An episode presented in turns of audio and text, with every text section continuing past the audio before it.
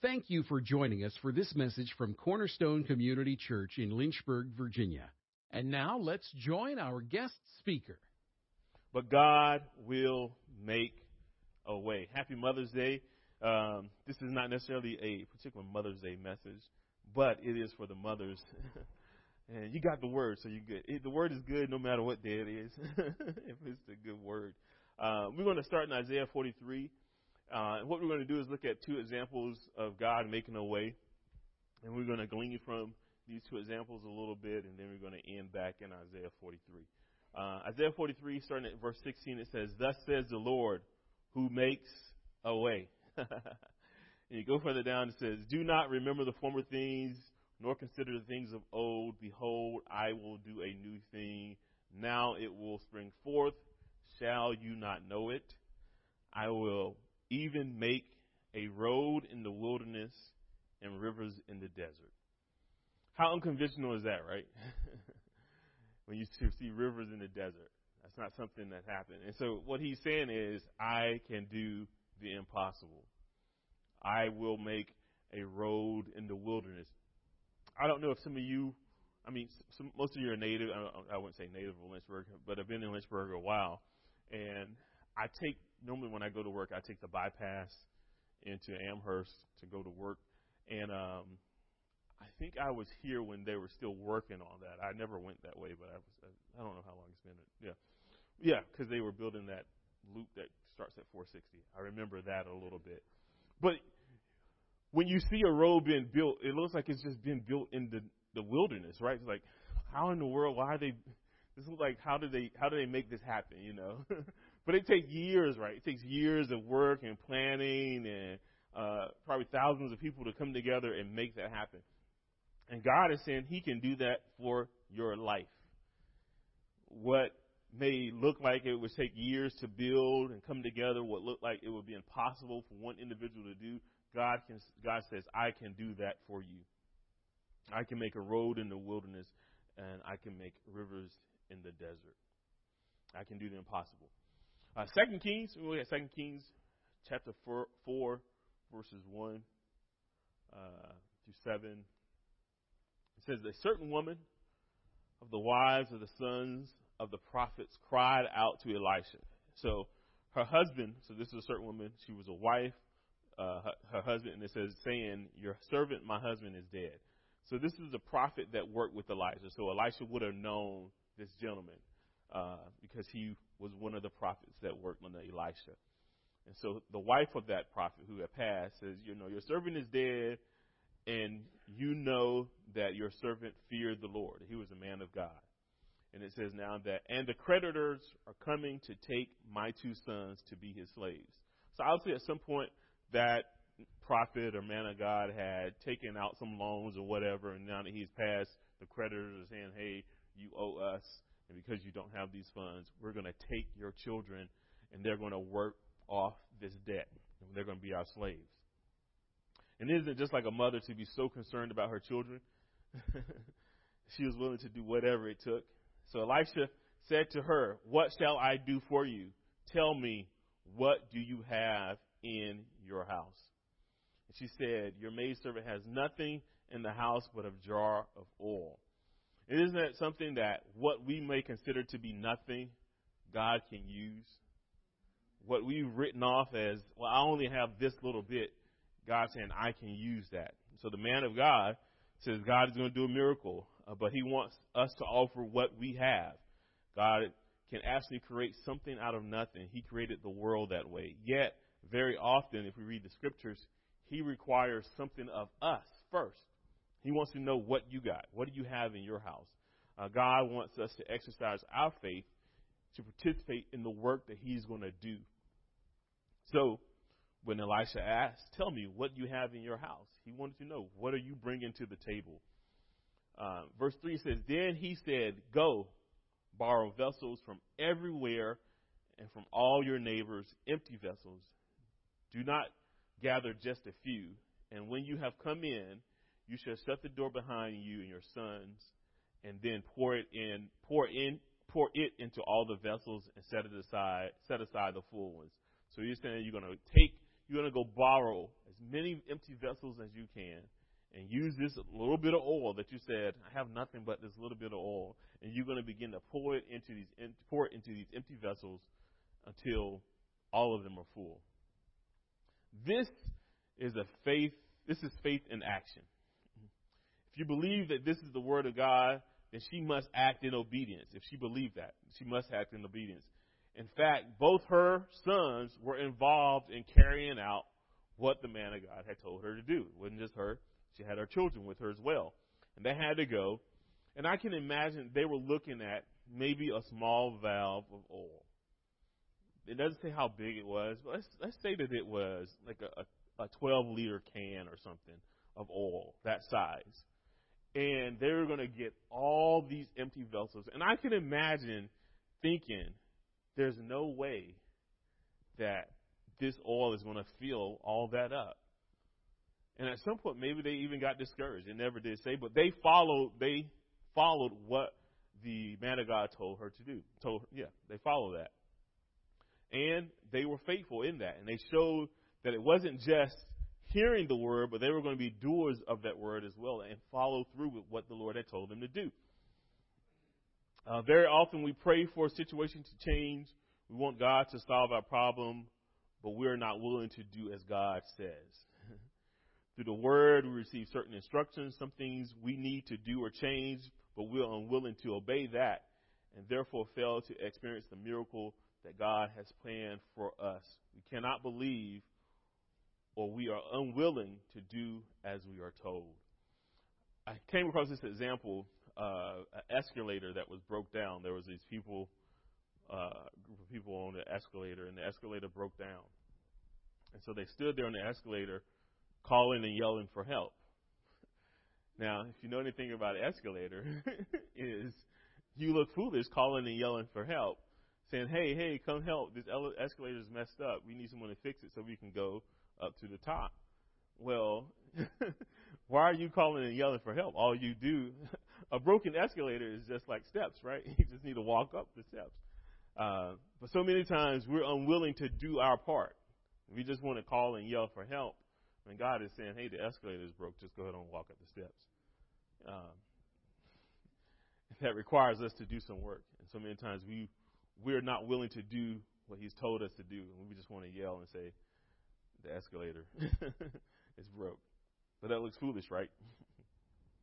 if you have faith as small as a mustard seed, you can say to this mountain, move from here into there, and it will move. Nothing will be impossible for you. That's Matthew 17 and 20. Nothing will be impossible. Just a small grain of a mustard seed. That's all you need. And all she needed was that small little bit of oil she had. And with God, it was going to become much. Notice she had just a little small jar, and God used it to solve her big problem. The little we have, if we trust Him and offer it to Him, God will use it. So, mothers, don't disqualify what your job is and don't say, I don't really have anything to give. What, your, what little you have can make a big impact in this world. and can change the world. Uh, verse 5. So she went from him and shut the door behind her and her sons, who brought the vessels to her. So the sons were going out and asking the neighbors for these vessels. And I can imagine the neighbors would be wondering, what are they going to do with this? But hey, I got some empty vessels. Go ahead on and take them. Um, and who brought the vessels to her, and she poured it out. She poured out the oil. Now it came to pass when the vessels were full that she said to her sons, "Bring me another vessel." And I'm sure she just kept pouring. And I'm, I'm sure they're looking in amazement at what was going on in her hands. Now, this is a, you know, I have to get my mind wrapped around this because Again, this is an act of faith, but you know, sometimes it's easy for God to do it and you know he did it with his hands because you know it was God's hands that did it and you're removed from that situation and you saw that you know that God did it. But it's another thing for him to be working in the midst of you pouring. Because she was pouring. It wasn't God pouring. It wasn't the man of God pouring. It wasn't some miraculous spirit that came in and poured it, and filled up the vessels.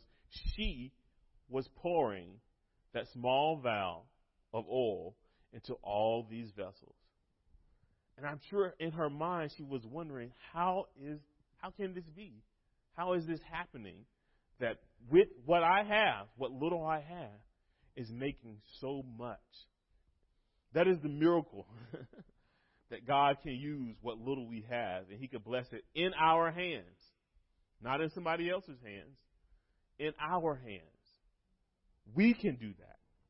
He can use us with what we have to make much.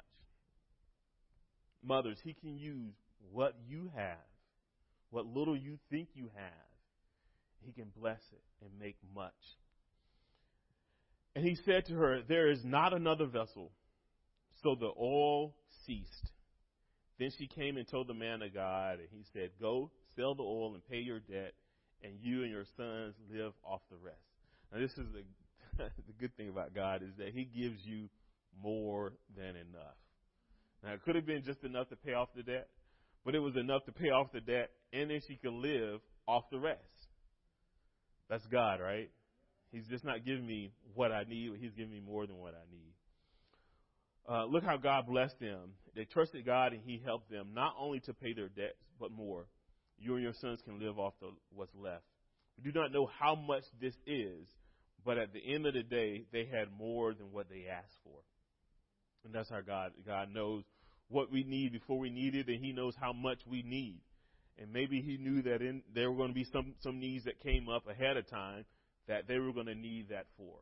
And so He gave them more than enough. This reminded me of um, the two fish and five loaves of bread when He fed the 5,000 with that, and then they had leftovers. How can you start out with two fish and five loaves of bread, feed 5,000, and have leftovers? Only God can take what your little bit you have and bless that and make more than enough. So don't never never think that what you have is insignificant. What you're doing at home is insignificant. As a mother, as a stay-at-home mom, or even if you work and you feel like you're not doing enough, what little you have is not insignificant in God's hands. Let's look at Mark 5. We're going to look at another example of God making a way out of no way, because God will make a way. Mark 5, 25 through 34. It says, uh, Now a certain woman had a flow of blood for 12 years, and he had suffered many things from many, uh, from many physicians. So she toiled with this. She suffered. She went to the doctor, and they, they made her suffer even more sometimes. Uh, she had spent all that she had and was no better, but rather grew worse. When she heard about Jesus, she came to him in the crowd and touched his garment. For she said, If I only may touch his clothes, I shall be made well. She believed that touching the hem of his garment would make her whole. She put her faith in action by pressing towards him in that crowd. So she was putting her faith in action. It wasn't just, oh, if I really could get there to touch his hem, then I would be made whole. But I'm going to sit back in my misery and do nothing. She put in action. She moved forward. Immediately, the fountain of her blood was dried up, and she felt in her body that she was healed of the affliction. In verse 30 it says, And Jesus, immediately knowing in himself that power had gone out of him, turned around in the crowd and said, Who touched my clothes? Now, of course, the disciples were thinking, all these people around, surely you're not worried about somebody touching your clothes. But this was not just a regular touch. This was a touch that intimately affected Jesus. He felt something leave him. Uh, but the disciples said, You see the multitude thronging you, and you say, Who touched me? And he looked around and to see her who had done this thing. But the woman, fearing and trembling, knowing that what had happened to her, came and fell down before him and told him the whole truth. And he said to her daughter, to her daughter, your faith is made, your faith has made you well. Go in peace and be healed of your afflictions. Again, God will make a way. So this woman, again, putting her faith into action, having dealing with this issue for 12 years, having been inflicted and, and uh, inflicted by pain from doctors and, and suffering from this issue for 12 long years, now Her faith is saying, hey, just go and touch him. You will be made whole. And she does just that. And that's what happens. God sees where her faith is and meets her there and makes a way when what seemingly seemed like there was no way out.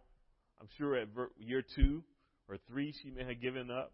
Four or five, she has exhausted uh, her funds and continued to seek help. Eight, nine, she's still going through the same issue. Year 12, she hears about this Jesus and said, All right, I've had enough.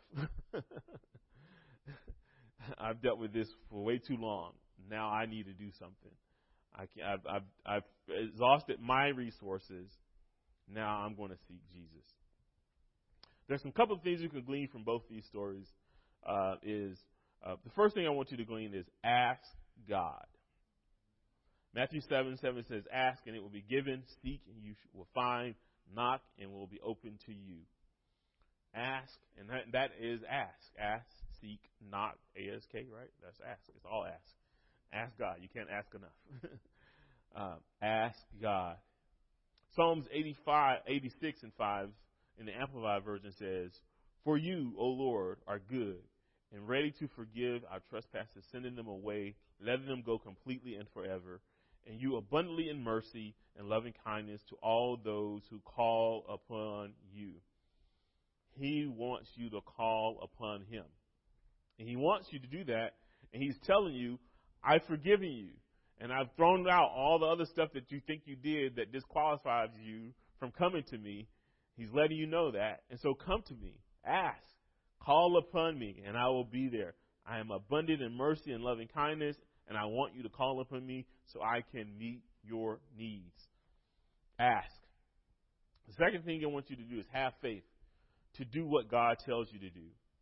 Again, that mustard seed faith, willing to do what is impossible.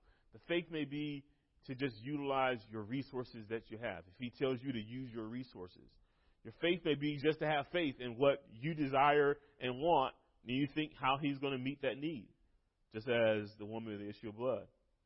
Uh, 2 Kings 5, 1 through 14, there was a commander in the army of Aram called Naaman. And it said, Go wash in the Jordan seven times, and your flesh shall be restored, because he was a leper, and he would be clean. And he got upset because he felt like that was too simple. His uh, the men around him said, "Hey, if he had told you to go wash into this great uh, river, wouldn't you not have done it? And so now, why don't you do what the man of God tells you to do?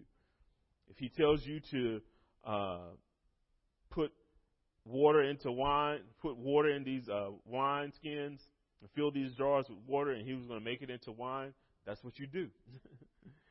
Jesus says that he's going to bring Lazarus, your brother is not dead, that he's sleeping, then he's going to bring him back to life. if he says, "Give me the five fish, uh, the five loaves and two fish, that bad lunch," and he's going to feed the five thousand, then that's what he's going to do. Whatever he's told you to do, have faith in that, that God will see it through. Because what little you have, if you mix it with what God will do, He will make a way. Ask God, have faith, watch God make a way. If you have faith as a mustard seed, like I said before, He can do the impossible. And I know there may be some impossible things that you may have on your mind that you want God to do within your family, for your children, maybe your grandchildren, maybe your unforeseen children and future grandchildren. Uh, you may be praying for them. There are some things that you may want God to do. And He's saying that He can do that. Uh, let's go back to, um, we're going to end in Isaiah 43 where we started. Isaiah 43, um, look at verse 1. It says, But now thus says the Lord who created you, O Jacob, and he formed and he and he who formed you, O Israel, fear not, for I have redeemed you, I have called you by your name, you are mine. When you pass through the waters, I will be with you. And through the rivers, they shall not overflow you. When you walk through the fire, you shall not be burned, nor shall the flame scorch you. For I am the Lord your God, the Holy One of Israel, your Savior. It's important to note here that he says when and not if. He says when you pass through the waters. So if you haven't passed through the waters yet, just wait. You will. if you haven't seen the river trying to overflow you, just wait. You will. And if you haven't come against the fire, as in Shadrach, Meshach, and Abednego did, just wait. You will. But trust and know that God is with you. And it will not overtake you, and the fire will not burn you. And I will go as far to say, you won't even smell like smoke. Just like Shadrach and the Meshach and Abednego. You coming out smelling like roses when you've been in the fire. Isn't that God? Isn't that God? When you know you've been through some things, when you know you didn't deserve the roses that you smell like. but God is with you. He says, For I am the Lord your God, the Holy One of Israel, your Savior. And then it goes down again in verse 16. He said, Thus says the Lord, who makes a way in the sea and a path through the mighty waters, who bring forth the chariot and the horse, the army and the power. They shall lie down together and they shall not rise. They are extinguished, they are quenched like a wick. God will make a way. God will make a way. I want you, God will make a way. when it comes, when you're headed home and you get a call, God will make a way. When your children don't act right, God will make a way. When the grandchildren don't act right, God will make a way. When sister and brother, God will make a way. When the situation looks impossible, God will make a way. Amen. Thank you for listening to this message from Cornerstone Community Church. We are located in Lynchburg, Virginia at 525 Old Graves Mill Road. You can find us online at cornerstonelynchburg.com, contact us by email, cornerstonecom at comcast.net, or call us at 434 847 4796. We pray the Lord bless you and keep you. The Lord make his face shine on you and be gracious to you. The Lord lift up his countenance on you and give you peace.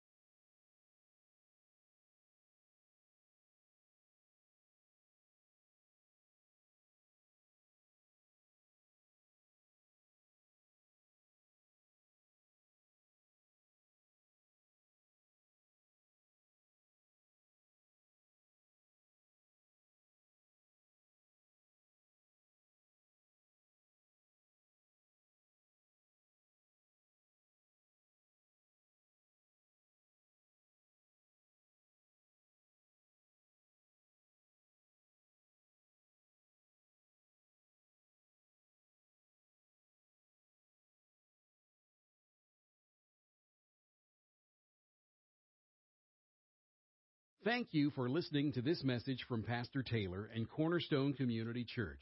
We are located in Lynchburg, Virginia at 525 Old Graves Mill Road.